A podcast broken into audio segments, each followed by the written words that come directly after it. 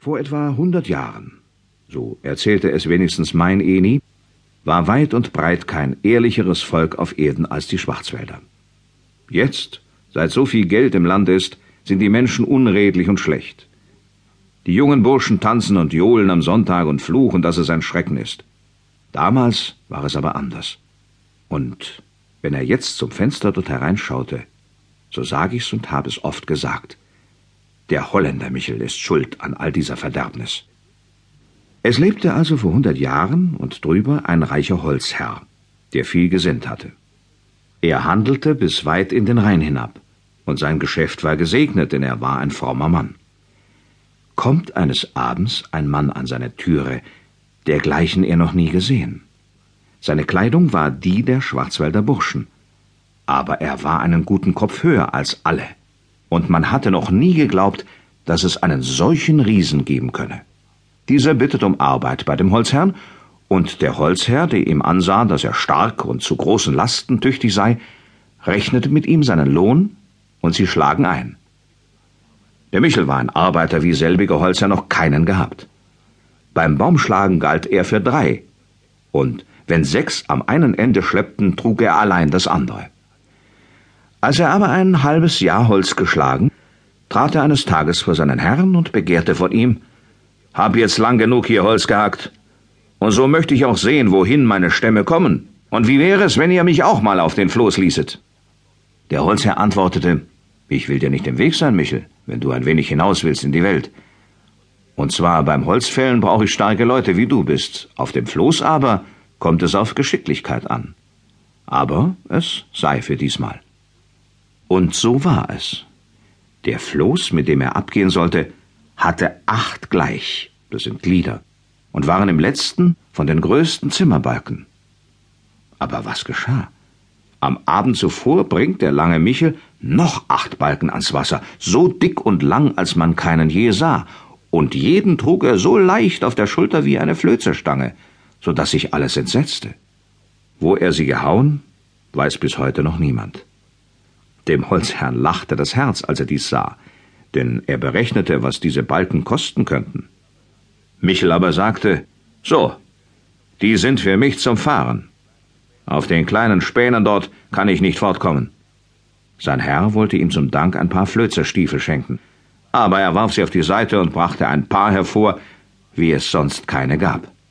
Mein Großvater hat versichert, sie haben hundert Pfund gewogen und seien fünf Fuß lang gewesen. Der Floß fuhr ab. Und hatte der Michel früher die Holzhauer in Verwunderung gesetzt, so staunten jetzt die Flözer. Denn statt dass der Floß, wie man wegen der ungeheuren Balken geglaubt hatte, langsamer auf dem Fluss ging, flog er, sobald sie in den Neckar kamen, wie ein Pfeil. Machte der Neckar eine Wendung, und hatten sonst die Flözer Mühe gehabt, den Floß in der Mitte zu halten und nicht auf Kies oder Sand zu stoßen, so sprang jetzt Michel allemal ins Wasser, rückte mit einem Zug den Floß links oder rechts so dass er ohne Gefahr vorüberglitt. Und kam dann eine gerade Stelle, so lief er aufs erste Gsteier vor, ließ alle ihre Stangen beisetzen, steckte seinen ungeheuren Weberbaum in den Kies und mit einem Druck flog der Floß dahin, dass das Land und Bäume und Dörfer vorbeizujagen schienen.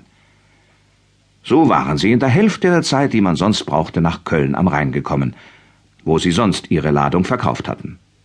Aber hier sprach Michel, Ihr seid mir rechte Kaufleute und versteht euren Nutzen. Meinet ihr denn, die Kölner brauchen all dies Holz, das aus dem Schwarzwald kommt, für sich? Nein, um den halben Wert kaufen sie es euch ab und verhandeln es teuer nach Holland. Lasset uns die kleinen Balken hier verkaufen und mit den großen nach Holland gehen. Was wir über den gewöhnlichen Preis lösen, ist unser eigener Profit. So sprach der arglistige Michel, und die anderen waren es zufrieden. Die einen, weil sie gerne nach Holland gezogen wären, es zu sehen, die anderen des Geldes wegen. Nur ein einziger war redlich und mahnte sie ab, das Gut ihres Herrn der Gefahr auszusetzen oder ihn um den höheren Preis zu betrügen. Aber sie hörten nicht auf ihn und vergaßen seine Worte. Aber der Holländer Michel vergaß sie nicht. Sie fuhren auch mit dem Holz den Rhein hinab. Michel leitete den Floß und brachte sie schnell bis nach Rotterdam. Dort bot man ihnen das Vierfache von dem früheren Preis, und besonders die ungeheuren Balken des Michel wurden mit schwerem Geld bezahlt. Als die Schwarzwälder so viel Geld sahen, wussten sie sich vor Freude nicht zu fassen.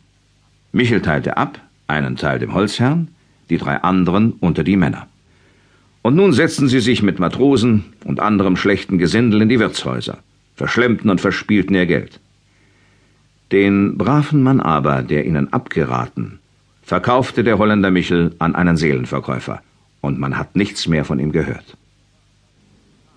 Von da an war den Burschen im Schwarzwald Holland das Paradies und Holländer Michel ihr König. Die Holzherren erfuhren lange nichts von dem Handel, und unvermerkt kamen Geld, Flüche, schlechte Sitten, Trunk und Spiel aus Holland herauf. Der Holländer Michel war aber, als die Geschichte herauskam, nirgends zu finden. Aber tot ist er auch nicht. Seit hundert Jahren treibt er seinen Spuk im Wald, und man sagt, dass er schon vielen behilflich gewesen sei, reich zu werden aber auf Kosten ihrer armen Seele. Und mehr will ich nicht sagen. Aber so viel ist gewiss, dass er noch jetzt in solchen Sturmnächten im Tannenbühl, wo man nicht hauen soll, überall die schönsten Tannen aussucht. Und mein Vater hat ihn eine vier Schuh dicke umbrechen sehen wie ein Rohr. Mit diesen beschenkt er die, welche sich vom Rechten abwenden und zu ihm gehen. Um Mitternacht bringen sie dann die Gsteier ins Wasser, und er rudert mit ihnen nach Holland. Aber wäre ich Herr und König in Holland, ich ließe ihn mit Kartätschen in den Boden schmettern, denn alle Schiffe, die von dem Holländer Michel auch nur einen Balken haben, müssen untergehen. Daher kommt es, dass man von so vielen Schiffbrüchen hört.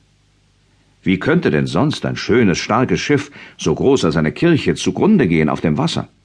Aber so oft Holländer Michel in einer Sturmnacht im Schwarzwald eine Tanne fällt, springt einer seiner Alten aus den Fugen des Schiffes. Das Wasser dringt ein, und das Schiff ist mit Mann und Maus verloren.